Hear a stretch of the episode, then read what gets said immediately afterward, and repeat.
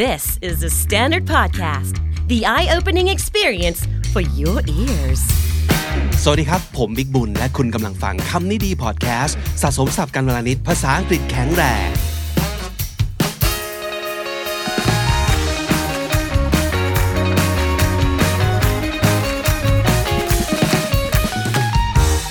คุณผู้ฟังครับวันนี้เราอยากจะพูดกันถึงเรื่องของการเป็น beginner นั่นก็คือเป็นคนที่เริ่มต้นทำอะไรสักอย่างหนึ่งนะครับ สวัสดีน้องจีครับ สวัสดีค่ะ วันนี้เราจะพูดกันถึงเรื่อง beginner เพราะว่าเรากำลังจะ start something new so in a way we are beginners right ใช่ค่ะ เรากำลังจะพูดถึงรายการที่กำลังจะขึ้นใหม่นะครับเอ่อก็คือ English at Work ซึ่งหลาย ๆ คนอาจจะเคยได้ยินจากที่เราเกริ่นเกริ่นๆในรายการไปแล้ว น้องจีเองก็จะมีรายการใหม่ ถึง 2 รายการใช่ไหม ใช่ รายการ แล้ว หนึ่ง ะ คือทำกับไอซ์ซึ่งเป็น ใช่ ครีเอทีฟอีกคนหนึ่งของเอ่อ The Standard Podcast ใช่ แล้ ค่ะ วอีกอันหนึงก็จะเป็นคำนี้จีนะครับ ใช่ ซึ่งเป็น แล้วค่ะ the video uh, show on YouTube อือหือ แต่ว่าแบบขออุบอิบคอนเทนต์ไว้ก่อน ยังไม่บอกละกันว่าเป็นไรต้องให้ทุกคนแบบไป subscribe ได้ที่ช่อง The Standard Podcast ก่อน ถ้าลงเมื่อไหร่ก็เจอกันที่นั่นได้เลยค่ะ ขายของเก่งนะครับ Okay, so let's talk about being a, a beginner right uh, I want to talk about three words one is beginner's mantra อู้ มันตราก็แปลว่า เป็นมนตรานั่นเอง เหมือนกับเป็นคำพูดที่เราใช้พูดบอกตัวเองหรือว่าสะกดจิตตัวเองประมาณนึงประมาณหนึงนะครับ อันที่สองคือ beginner's luck โชคดีของมือใหม่ และอันที่สามคือ beginner's mind ก็คือใจหรือว่าวิธีคิดของคนที่เป็น beginner เนี่ย เป็นยังไงนะครับ starting with beginners mantras actually is something that I've mentioned before on the show and I like it so much I heard it from somewhere like I don't even know from where แต่ว่าคำพูดนี้คือ be brave enough to be bad at something new ลองไปเซิร์ชดูแล้วนะครับ ก็เป็นคำกล่าวของจอห์นเอคัฟซึ่งเขาเป็นนักเขียนนะครับ be brave enough to be bad at something new ก็คือให้กล้าที่จะห่วยในการลองอะไรใหม่ๆ which makes sense right when we start something when we are new beginner we can't be that good yeah we're never good at it Yeah. And we can't stand the idea of being bad at something is embarrassing, is humiliating. Yeah, yeah. Mm-hmm. And you think less of yourself. And you and you could think like, oh, everybody's watching me making mistakes right now. And Mm-hmm. I can't be bad. I I have to be good. I have to be an expert. Which is not true at all. Yeah. It's not natural to be like immediately good at something that you haven't done before, right? Mm-hmm. อือหือเอ่อความรู้สึกเนี้ยเราต้องต่อสู้กับมันนะครับ เพราะฉะนั้นเราต้องใช้ความกล้าหาญในการต่อสู้ เราต้องกล้าที่จะดูไม่เก่งบ้างนะครับ ดูไม่เป็นผู้เชี่ยวชาญบ้าง นั่นก็คือสิ่งที่เราควรจะต้องท่องแล้วก็บอกตัวเองเอาไว้ อีกอันหนึงเป็นคำกล่าวของ Barbara Share นะครับเอ่อเขาบอกว่า you can learn new things at any time in your life if you're willing to be a beginner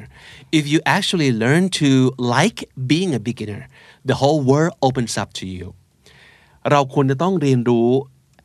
ในการ enjoy สนุกสนานกับการเป็นมือใหม่บ้างนะครับ เพราะว่าในความโกะโกะกังๆ นั้นน่ะมันก็มีความสนุกเนอะคือเรามีความกดดันน้อย ถ้าเราเลือกที่จะไม่กดดันตัวเอง อืมค่ะ และถ้าเกิดเราเลือกไม่ให้ความกดดันของคนอื่น ความคาดหวังของคนอื่น มาทับถมเราให้มันหนักจนเกินไป มันจะรู้สึกสนุกมากเลยนะ เหมือนตอนที่เราเริ่มทำ The Standard Podcast ใหม่ๆ เพราะว่ามันใหม่มาก มันก็จะไม่มีเอ่อเขาเรียกว่า frame of reference ไม่มีคนอื่นมาเปรียบเทียบว่าแบบไหนถึงเรียกว่าถูกต้อง แบบไหนถึงเรียกว่าดี แบบไหนที่เรียกว่าใช่ ค่ะ เราก็เลยจะรู้สึกว่างั้นทำอะไรก็ได้ถูกว่า ใช่ค่ะ Yeah. And that's enjoyable. It's a lot less um, pressured. Yeah, Yeah. if you think about it. So you can enjoy the experience. yeah นั่นก็คืออีกหนึ่งคำกล่าวที่ชอบมากของบาร์บราเชร์นะครับ เดี๋ยวเราจะขึ้นอ่าเป็นเป็นความโค้ดไว้ให้นะ เผื่อใครชอบจะได้แบบสกรีนแคปเจอร์หรือว่า snap ไปนะครับ อีกอันหนึงเป็นคำกล่าวของ p a o l o Coelho นะครับ เขาบอกว่า a search always starts with beginner's luck and ends with the test of the conqueror ก็แปลว่า a search ในที่นี้ก็อาจจะหมายถึงว่าการค้นหาการต่อสู้ หรือว่าเป็น journey อะไรสักอย่างนะมันมักจะเริ่มต้นด้วย beginner's luck so what is the meaning of beginner's luck A beginner's luck is when you start doing something new, like totally new, and then it's like you hit the jackpot. อ่าฮะ It you're like suddenly successful at that. so have you experienced beginner's luck before I I think so. Well, well, I, for me it would be like the podcast that I host with Pubik. Ah, it okay. Mm-hmm. introduces me to like a podcast, which at that time I didn't know exactly what it, it was or like how it functioned or how my voice would sound on a podcast. I had no idea about that. I think I kind of took you by surprise too Yeah. It's like literally I dragged you into the studio and like sat you down And in start front of the mic recording. and okay, just do the show together. yeah. Right? Yeah, and and it became quite successful. Mm-hmm. Yeah. The episode 399. Yeah. I remember it now. Mm-hmm. yeah, it became quite successful, and that's what brought me here now. That's what brought me into like the podcast world. Yeah, and I'm happy with that. Because you were doing that as an intern at the moment, right? You're not even like a full time Mm-hmm. Yeah. podcaster with Yeah. us yet. Yeah. And I didn't expect it to like become that big. You know, I had no idea what was going on. yeah. And well, if you ask me, I was thinking about like gambling. oh, It's like when you go to a casino for the first time, right? And they just walk around and then you just go randomly to like a slot machine and you just like insert that one coin and hit the button and then you just hit the jackpot or even even less than that like you you win like some amount of money yeah, yeah, immediately like a significant amount of money ไม่ใช่แค่แบบร้อยหนึ่งอะไรเงี้ยอาจจะได้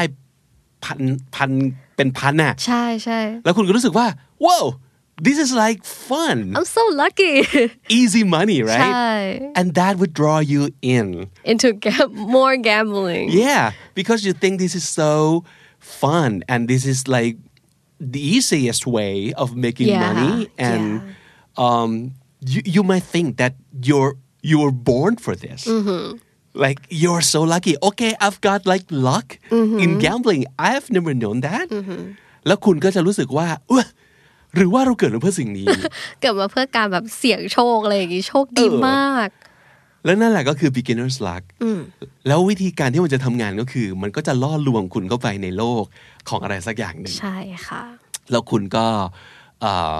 will keep playing and you'll keep playing and you'll keep playing some more and you'll end up losing to the house yeah because that's where everybody ends up right I think that's the trick the house always wins yeah yeah ไม่ไม่มีไม่มีอ่าชัยชนะ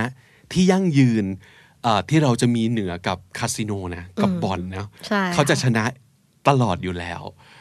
so yeah that's what I'm thinking about when like mentioning the word beginner's luck แต่จริงๆเขาก็บอกว่าหลายๆครั้งน่ะ a search or a journey always starts like that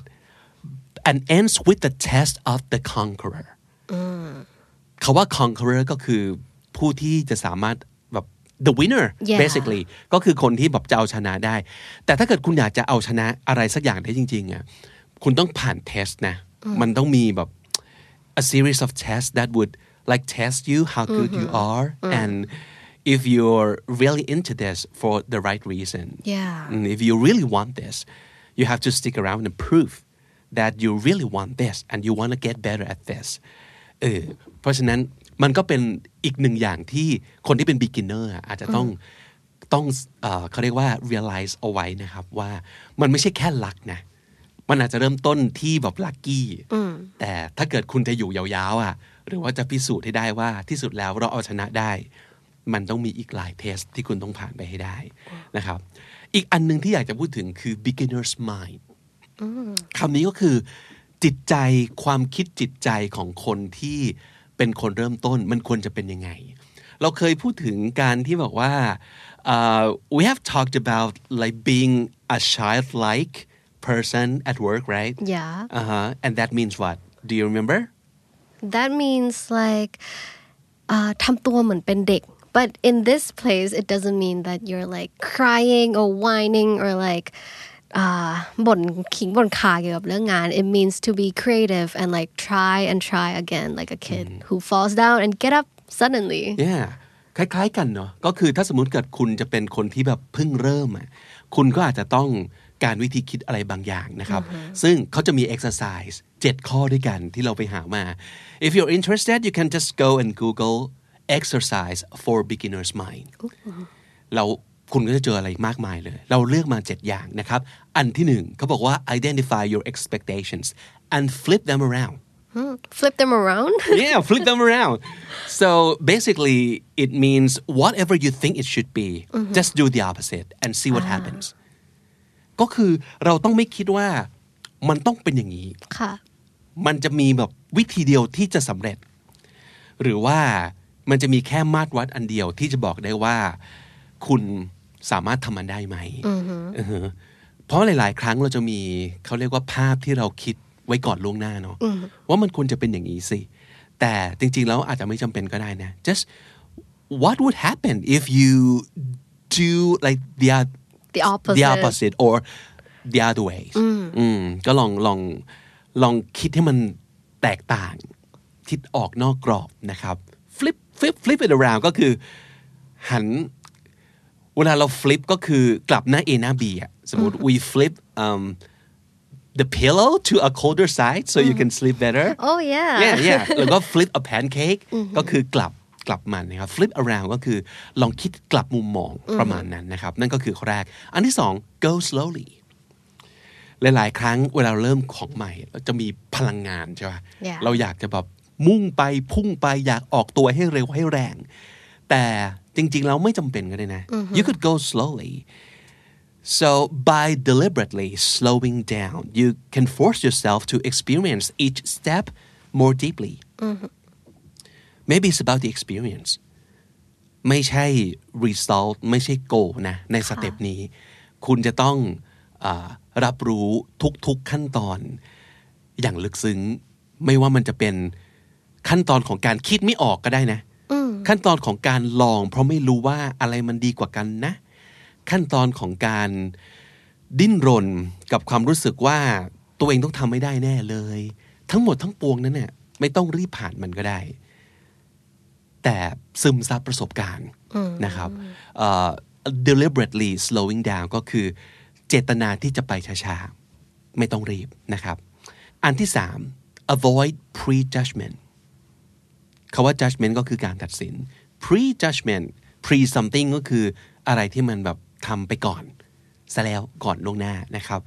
so when you think you know how something will go resist the temptation to assume assume แปลว่าทึกทักเอา คิดเอาเองว่ามันต้องเป็นอย่างนั้นอย่างงู้นอย่างนี้แน่เลย เราจะมี temptation นั้นอยู่มันคืออ่า temptation มันคือสิ่งที่ล่อใจเรา ใช่ เนาะ ใช่ ทำให้เราอยากทำอย่างโน้นอย่างนี้ ความเย้ายวนใจที่จะ assume ว่าเรารู้ว่าต้องเป็นอย่างนี้แน่เลย instead take time to wait and see นะครับ อย่าเพิ่งไปทึกทัก แต่อาจจะใช้ความอดทนรอนิดนึงนะครับ แล้วก็ดูซิว่ามันจะเป็นยังไง อันต่อมาน่าสนใจมาก เขาบอกว่า get curious by channeling your inner five year old นะครับ inner five year old ก็คือเด็กอายุ 5 ขวบที่อยู่ในตัวของเรา inner ก็คือที่อยู่ข้างใน ค่ะ ทุกคนมีเด็กตัวน้อยที่ยังอยู่ในตัวของเราอยู่นะครับ บางคนซ่อนเอาไว้ลึกหน่อย ก็จะไม่ค่อยเจอ บางคนก็ค่อนข้างหาง่าย เพราะยังมีความเป็นเด็กอยู่มาก ค่ะ การที่แบบ channeling your inner five year old มันหมายถึงอะไร channel something to channel something เหมือนแบบ อ่ะ channel ก่อน channel คือช่องใช่ไหมพี่เบก channeling คือเหมือนกับแบบ การไปเอาค้นหาช่องนั้นมาการรับสารมาการให้สิ่งสิ่งนั้นมาแบบ สิงเข้าร่างกายเรา อ่าฮะ ก็ในนี้ก็น่าจะแปลว่าแบบ อ ให้ งค์ลงนะ เออเอาเอาเอา เอาแบบความเด็กห้าขวบมาแบบให้อยู่อยู่ในร่างกายของเรา ช n น e l ก็คืออย่างที่บอกช่องทางเนาะเราช n น e l อะไรไปสักอย่างก็คือ ให้มันไหลมาแล้วก็ให้แบบอัญเชิญให้มันลง มาทับ อัญ ร่า เชิ ง ญ เรา ใช่ใช่ ประมาณนั้น ใช่ คือ get curious ก็คือ มองทุกอย่างแบบอยากรู้อยากเห็นเหมือนเด็กห้าขวบ ที่ยังไม่เคยเจอโลก ค่ะ เพราะฉะนั้นเขาก็จะไม่แอ u m มอะไรสักอย่างหนึ่ง เขาก็จะแบบไม่รู้ทุกอย่างใหม่หมดนะครับ มันก็จะมาถึงอีกหนึ่งเทคนิคก็คือ ask questions และหลาย ๆ ครั้งเราจะมีความรู้สึกว่าด้วยความที่เราแบบโตเป็นผู้ใหญ่แล้ว เราอาจจะทำการแล้ว เราก็อยากจะ ask smart questions but it doesn't have to be that way หลาย ๆ คนจะกังวลว่าคำถามนี้ถามแล้วจะโง่ไหมวะ เออ ไม่ต้องคิดว่าคำถามโง่หรือฉลาด แค่คำถามที่ง่าย ๆ และจริงใจที่สุด เช่น why อันนี้คือง่ายสุดเลยนะ ทำไมอ่ะ เออหรือว่า what else you think how does that work แบบ เออ สิ่งนี้มันคืออะไรมันทำงานยังไง ใช่ และเพราะหลาย ๆ ครั้งเรา มันเป็นของใหม่สำหรับเรา ค่ะ แล้วก็ถามไปเลยว่าทำงานยังไงเนี่ย ใช้ยังไงเนี่ย หรือว่า why do you do it that way ทำไมทำไมนายถึงทำอย่างนั้นนะอธิบายให้ฟังหน่อยสิ หรือว่าเอ่อ can you say more about that เอ่ออยากจะให้เขาอธิบายอะไรเพิ่ม หรือว่าอาจจะเป็น explain to me like I'm a five year old เออ แบบอธิบายง่ายๆได้ไหมขอแบบเด็กห้าขวบเข้าใจอะไรอย่างเงี้ย พูดกับเราเหมือนเราห้าขวบอะอธิบายง่าย ๆ เลยได้ไหมเออ ไม่ต้องกลัวที่จะพูดคำเหล่านี้ เพราะว่าเราจะกลัวเสียลุก กลัวไม่ฉลาด กลัวโง่นะครับ แต่นั่นคือสิ่งที่คุณไม่ควรจะกลัวที่สุดนะครับ ถามคำถามง่าย ๆ จริงใจตรงประเด็นนะครับ อีกอันหนึ่งคือ eliminate should from your vocabulary อย่าไปคิดว่าอะไรต่อมีอะไรควรจะเป็นอย่างนั้นอย่างนี้นะครับกำจัดมันออกไปซะ well it's fine to make hypothesis about how something will go but should will attach yourself to an outcome ก็คือ hypothesis ก็คือการตั้งสมมติฐาน อันนี้ไม่แปลกตั้งได้นะ ว่าถ้าเราทำอย่างนี้มันอาจจะเป็นอย่างนี้หรือเปล่า อันนี้เป็นเรื่องปกติ แต่ว่าถ้าเกิดเราใช้คาว่า should มากเกินไปอะเราจะไปยึดมั่นถือมั่น ว่ามันควรจะต้องเป็นยังไง มันอาจจะไป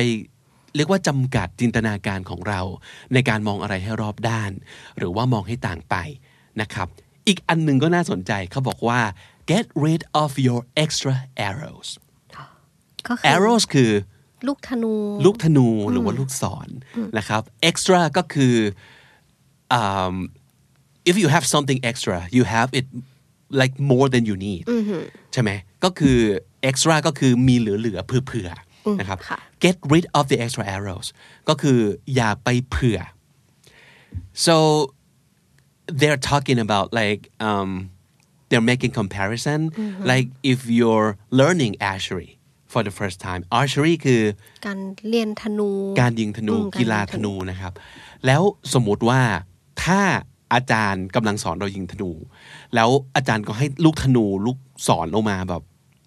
สิบอัน เราก็จะแบบยิงยิงไปเรื่อย ยิงสเปะสปะ but what if he he or she gives you only like one arrow โอ้ So how might you approach things differently if you knew you only had one shot at it? So what do you think about this method? About this exercise? Well, I think that well, if we have extras um, arrows, we would just shoot like in a different direction, like Mm. long pit, long to long noon, long knee, by mode. But like if we had only one left, or if we had only one, we would like be very focused on like the Hitting the target, right? yeah, yeah, yeah. Mm-hmm. And it, ah, it's very debatable, I think. คุณผู้ฟังคิดยังไง ถ้าคุณกำลังจะลองของใหม่ ค่ะ คุณอยากจะมีลูกธนูแบบสิบยี่สิบอันเพื่อเอาไว้ลอง หรือคุณรู้สึกว่าการมีลูกธนูแค่อันเดียว มันจะเป็นการ like it kind of force you to focus like super focused on hitting the bullseye เออ มันก็อาจจะทำงานกับจิตใจเราอีกแบบก็ได้นะ เราจะมันจะบังคับให้เราตั้งใจเอ่อคิดวิธีหาวิธี and make sure that you know you think of everything and make sure that you have the best strategy of like approaching something อือหือ ลองลองให้ความเห็นกันได้ครับ ว่าคุณอยากจะมีลูกธนูกี่ลูกนะครับ ถ้าเกิดคุณจะต้องลองของใหม่ และสุดท้ายสำคัญที่สุดที่สุดที่สุดที่สุดคือ detach from your ego's desire to be seen as an expert คาว่า detach ก็ตรงข้ามกับ attach attach ก็คือติดกัน detach แปลว่าแยกออกนะครับ แยกออกมาจากอะไร your ego's desire ความต้องการของอีโก้ของคุณ to be seen as an expert ที่อยากจะให้คนอื่นมองว่าเราเก่ง เราเป็นผู้เชี่ยวชาญ นี่แหละคือกับดักที่น่ากลัวที่สุดเลยของ beginners เรากลัวที่จะถูกคนอื่นมองเห็นว่าเป็น beginner นั่นแหละ เพราะเรารู้สึกว่าความเป็น beginner มันอ่อน มันไม่เก่ง มันอ่อนว่ะ เออ เราอยากจะเป็น expert นั่นคืออีโก้ของเราใช่ปะ ค่ะ แต่จริงๆ well being a beginner is not so bad it could be fun and it could be deliberating เพราะว่ามันจะปลดปล่อยเราออกมาจากความกดดันเหล่านี้นะครับ เพราะฉะนั้นนั่นคือสิ่งที่เราตอนนี้ซึ่งกำลังจะลองของใหม่มากมาย ในเรื่องของพอดแคสต์ไม่ว่าจะเป็นรายการอื่นๆ ในเครือ The Standard ด้วยนะ แล้วก็รวมถึงรายการในเครือคำนี้ดี ซึ่งเป็นรายการที่เป็นภาษาอังกฤษทั้งหลายที่จะงอกๆออกมาเนี่ยเราก็กำลัง channel ความเป็นเด็กห้าขวบของเราอยู่เหมือนกันที่จะเอิ่มต่อให้เราทำรายการมา is about to be a 600 ex- Episodes. episodes very soon so in a way people might think that we are experts already uh, of doing the show of podcasting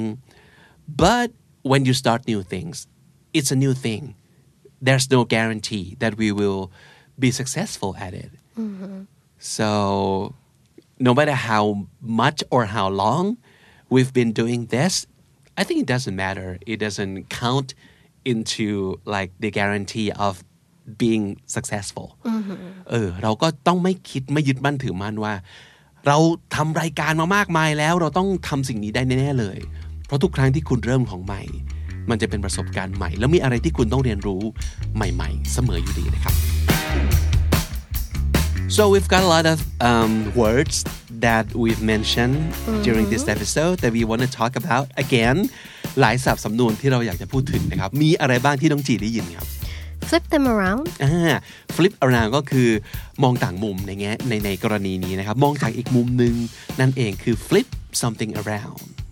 deliberately คำนี้ก็ดีก็คืออย่างตั้งใจอย่างรอบคอบเลยนะครับ deliberately ก็คือไม่ได้หลอกทำช่วยๆ แต่ตั้งใจเจตนาทำนั่นเองนะครับ deliberately temptation temptation คือสิ่งล่อใจครับ temptation channeling when you channel something you uh, do a certain thing in a certain way โดยเหมือนกับไปดึงไปดึงพลังไปดึงองค์มาจากที่อื่น แล้วก็ให้มันแบบไหลมาสู่แบบผ่านตัวเราออกมาสู่เอ่อมือของเราหรือว่ามุมมองหัวสมองหรือว่าสิ่งที่เราจะพูดออกมา นั่นก็คือ channel something นะครับ eliminate คือกำจัดหรือว่าขัดออก eliminate hypotheses hypothesis คือสมมติฐานครับ hypothesis archery archery คือการยิงธนูนั่นเอง archery detach ก็คือถอดออกหรือว่าแยกออกจากอะไรสักอย่างหนึ่งนะครับ detach be brave enough to be bad at something new อันนี้ท่องไว้เลยนะครับ ชอบมากโค้ดนี้ be brave enough to be bad at something new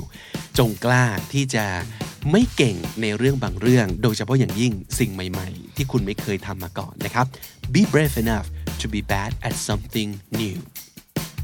และถ้าติดตามฟังคำนิดีพอดแคสต์มาตั้งแต่เอพิโซดแรก มาถึงวันนี้คุณจะได้สะสมศัพท์มาแล้วทั้งหมด รวม 4,993 คำและสำนวนครับ และนั่นก็คือคำนิดีประจำวันนี้ครับ ฝากติดตามฟังรายการของเราได้ทาง YouTube Apple Podcast Spotify และทุกที่ที่คุณฟัง podcast ผมบิ๊กบุญครับ จีค่ะ วันนี้ต้องไปก่อนนะครับ แล้วก็อย่าลืมเข้ามาสะสมศัพท์กันทุกวันวันละนิด ภาษาอังกฤษจะได้แข็งแรง สวัสดีครับ สวัสดีค่ะ The Standard Podcast, eye opening for your ears.